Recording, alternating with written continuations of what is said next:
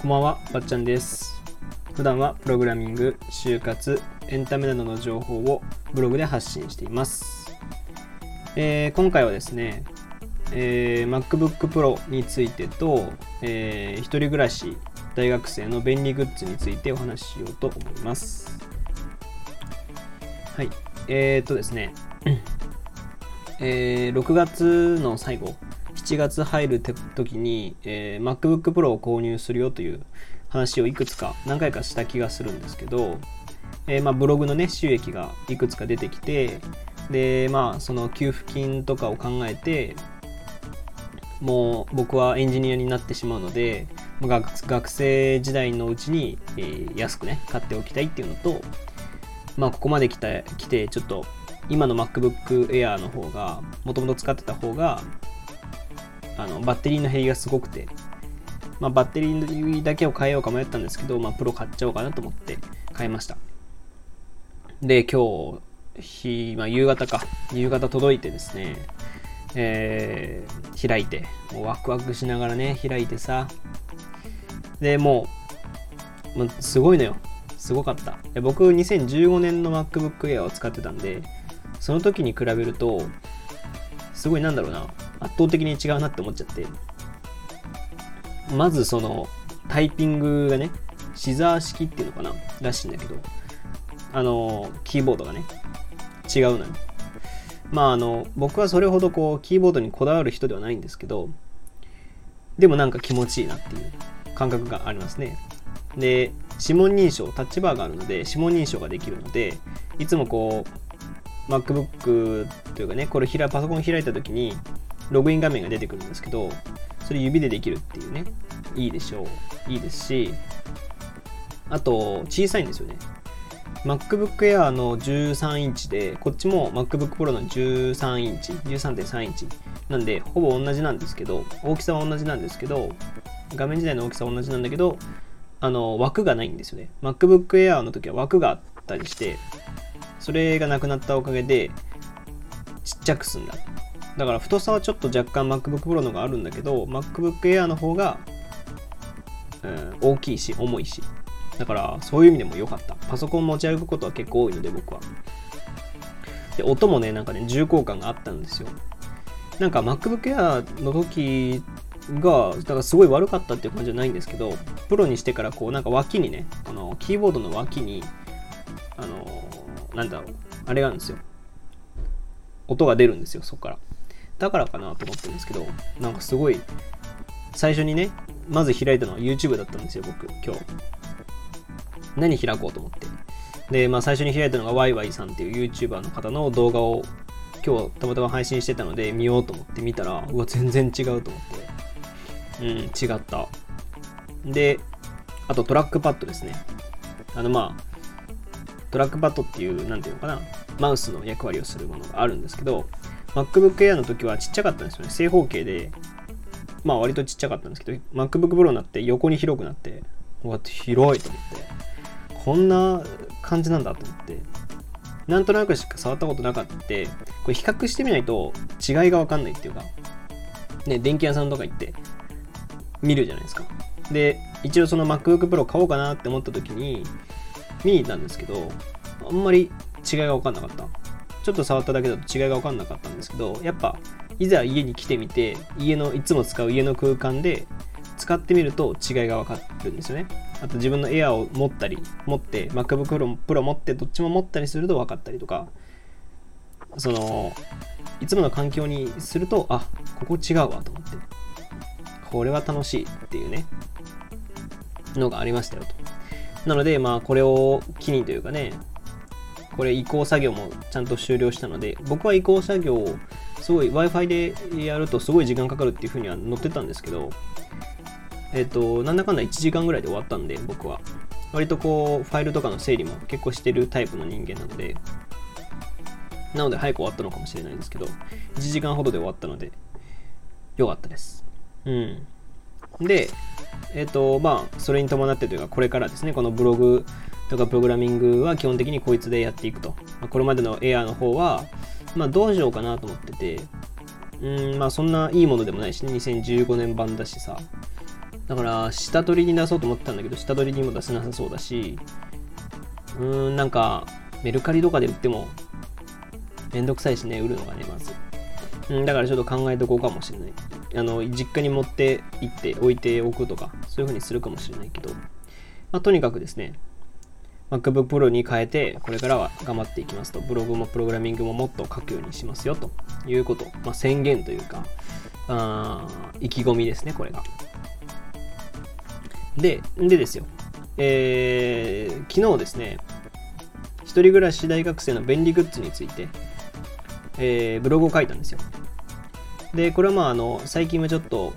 残り大学生活が9ヶ月っていうことで大学生活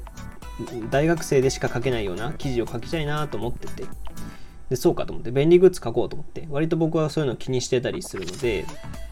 なのであこれ書けるなと思っていくつか書いたんですよ、まあ、10個今回は10個かな。うん10個書きました。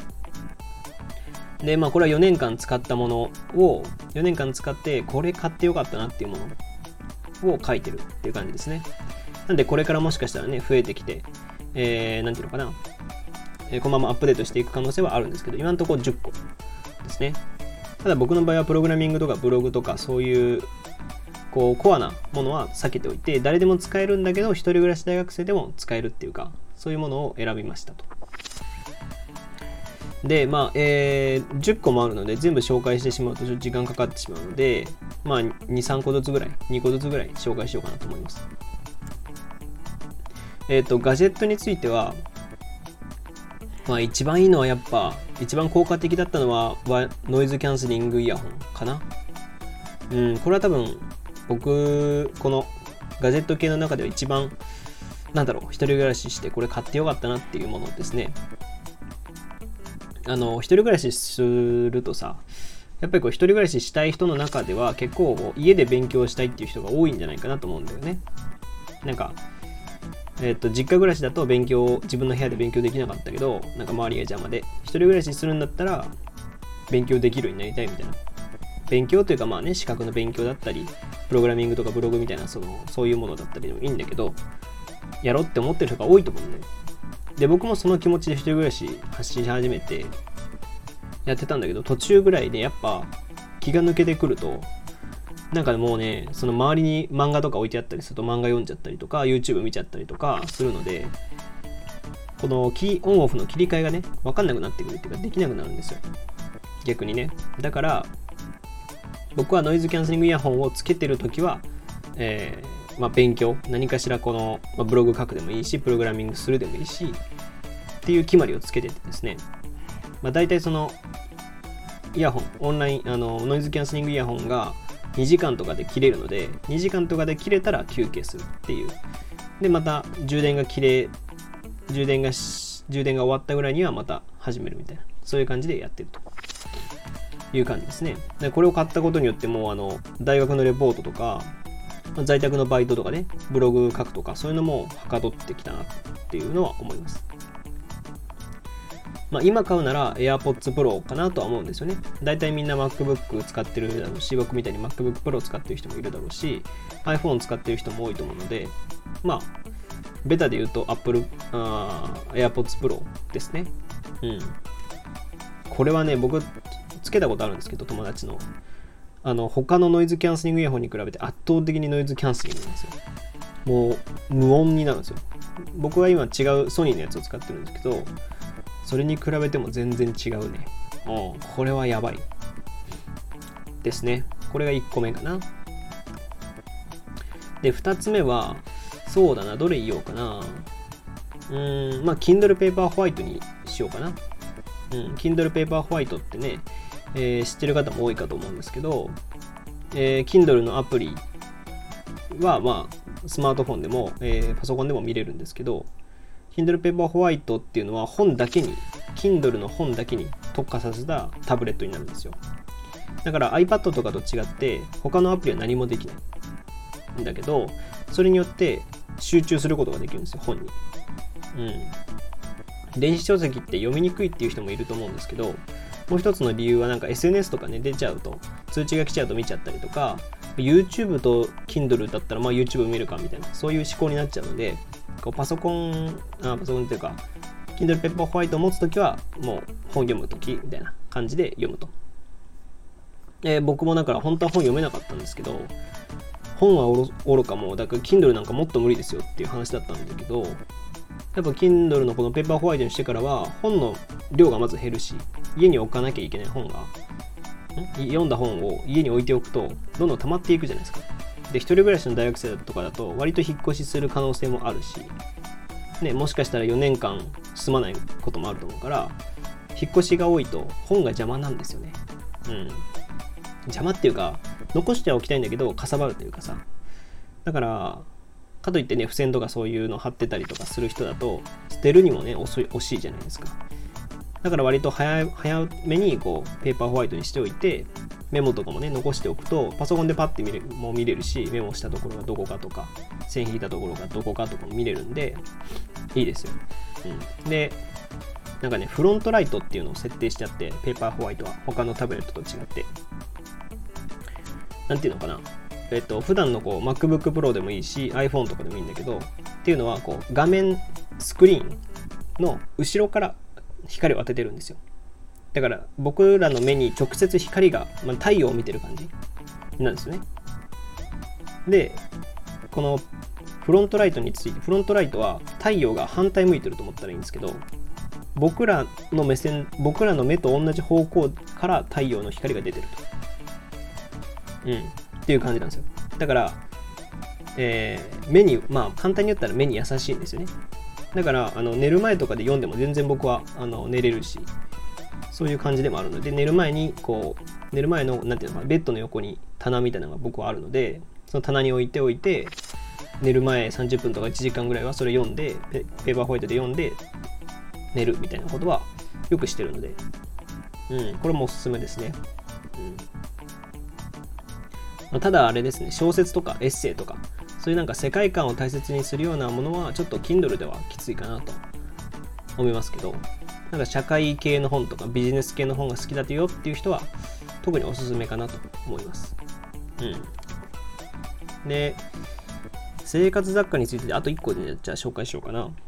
えっ、ー、と、これでしょうかね。水ですね。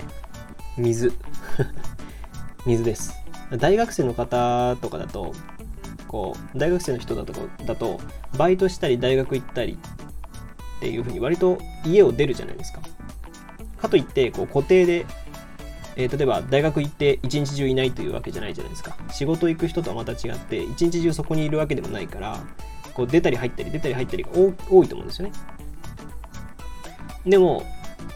そのじゃあ水筒持ってばいいじゃんかっていうことじゃなくてそれだと水筒に入れるのもめんどくさいしかといって自販機とか行って